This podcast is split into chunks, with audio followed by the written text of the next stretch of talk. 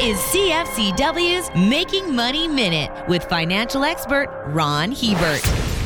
Investors have been looking for sectors where demand will take off once pandemic lockdowns are behind us and people get back to leading normal lives. Airlines, cruise ships, and restaurants are usually the first things that come to mind, but healthcare should also be added to that list. The backlog of surgeries and other procedures that had to be postponed due to COVID is enormous and will take years of scheduling just to catch up. We all know someone who's been waiting patiently for months or even years to get a health issue attended to. People might be cautious to travel or dine out, but are less so when it comes to getting their healthcare needs looked after. For more information, listen to our Making Money show hosted by Ron Hebert and Gord Whitehead at letsmakemoney.ca or cfcw.com.